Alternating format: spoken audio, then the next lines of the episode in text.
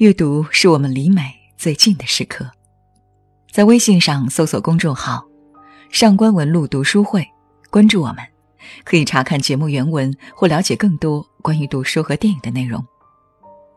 各位好，我是上官文露读书会的主播简宁。这种言论大家应该都听过：人是不是善良，不要看他对强者的态度，而要看他对弱者的态度。大家可以用这句话自测一下。问一下自己，善不善良？但是这个测试准吗？如果它准的话，那有一位我们大家都知道的文学界大佬可就不善良了。这个人是谁呢？鲁迅。他用一篇《阿 Q 正传》做了三件令人目瞪口呆的事：一是踩弱者，骂底层穷人。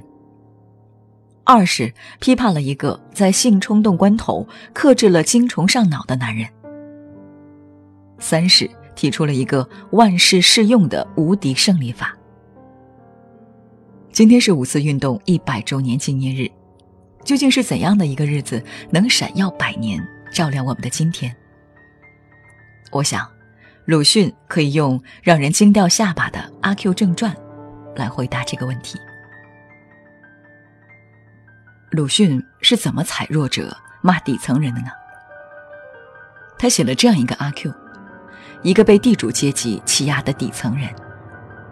但是身为弱者，他却会去欺负比他更弱的人。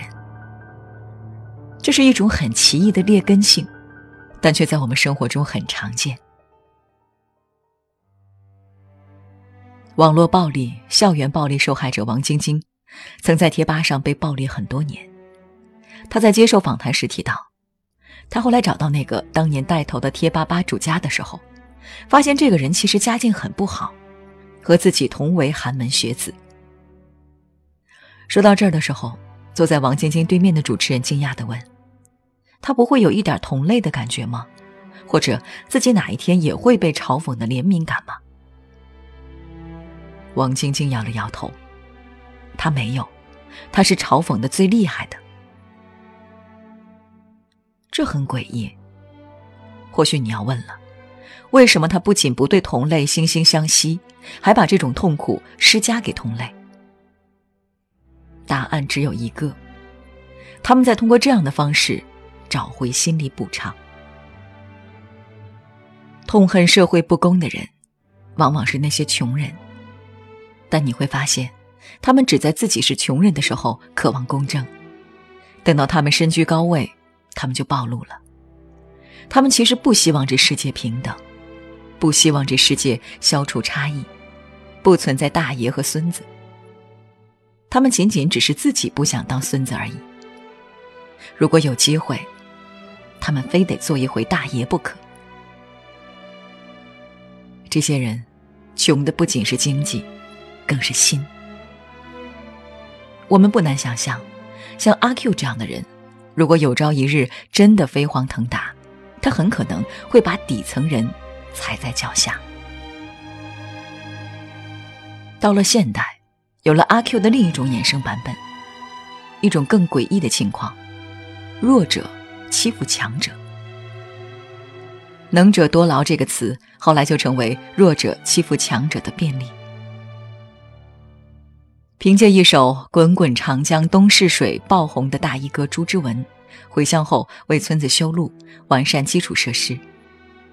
但是，一位村民却说：“这对他是九牛一毛。他要想叫俺说好，就为庄上每人买辆小轿车，一人再给一万块钱。”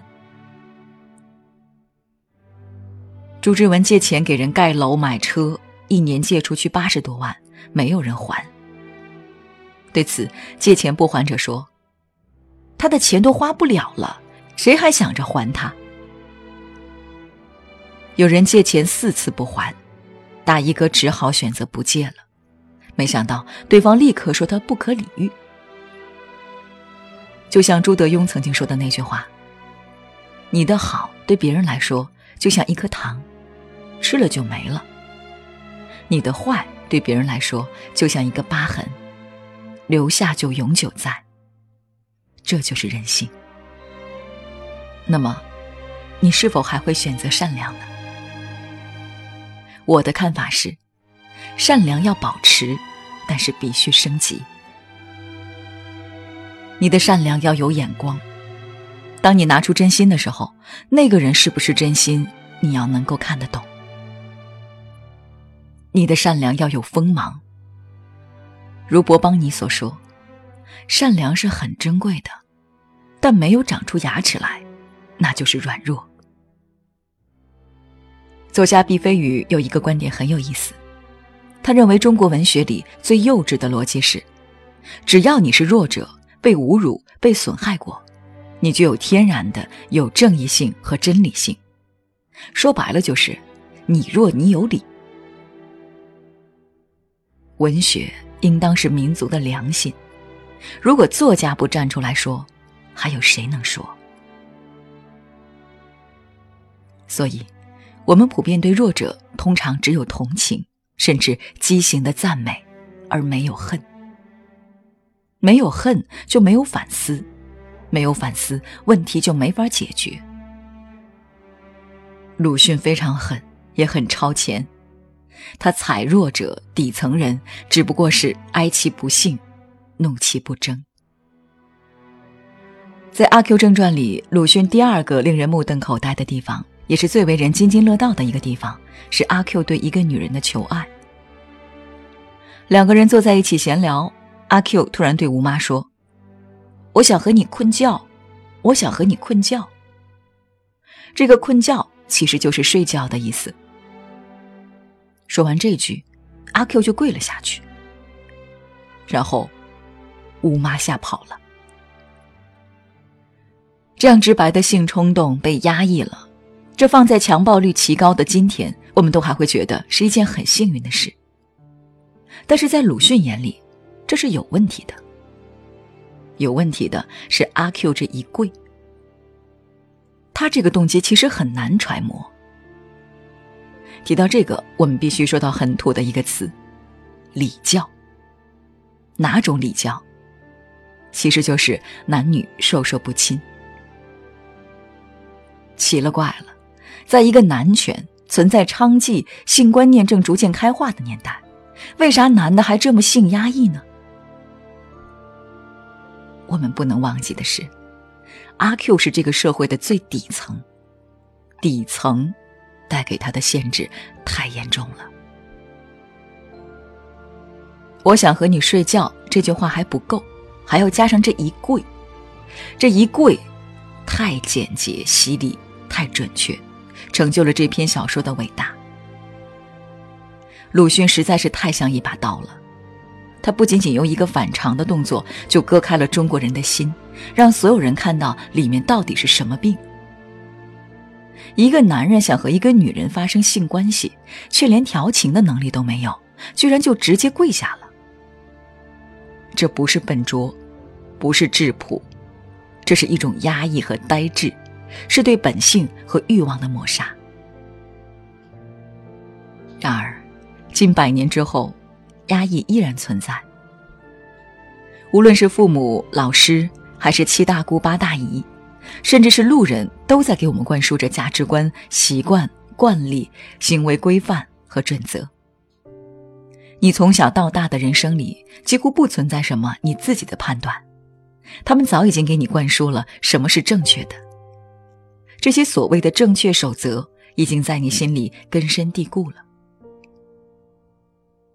总会有人告诉你你不该怎样，比如你不该不婚，不该选择不生育，你不该奇装异服，你不该喜欢同性。只要和他们不一样，你就是不正常。鲁迅写的《狂人日记》里的狂人感觉到所有人都在吃人，压抑是吃人，不尊重多元化是吃人。可是。看透吃人真相的唯一清醒的超前的人，却被人当成狂人。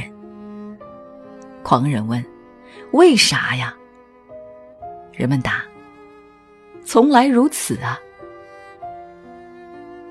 从来如此便对吗？鲁迅问。据狂人日记发表都一百多年了这个问题居然还没有答案。还好鲁迅看不到否则得急死了。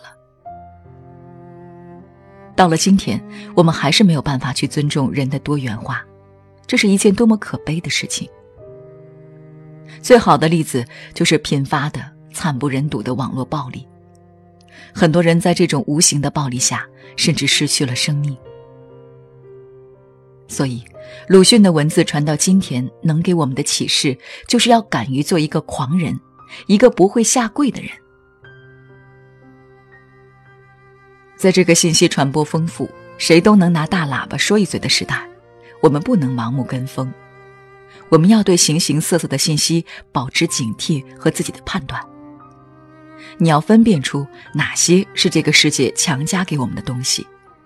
你要不断的质疑、重组自己，你要努力去摆脱外界给你的影响，活出真我。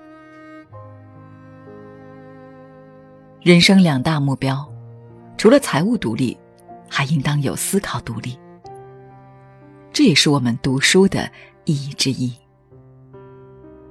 在《阿 Q 正传》里，鲁迅做的第三件大事，就是写出了精神胜利法。这可以说是个万能的方法。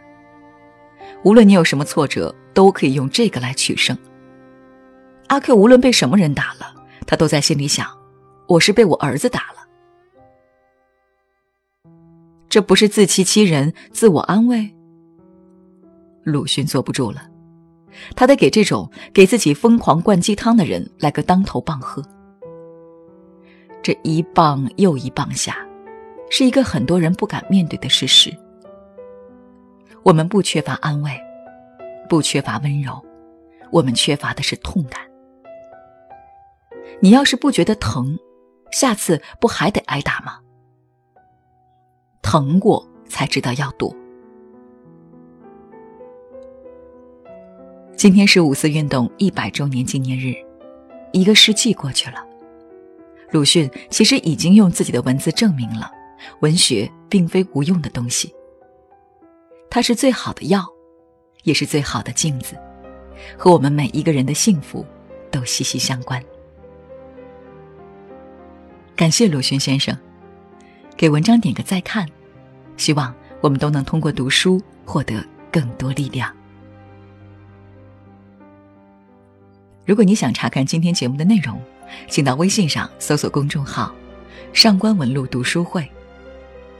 阅读是我们离美最近的时刻，让我们共赴一场美丽的约会。今天的读书就到这里，下期再会。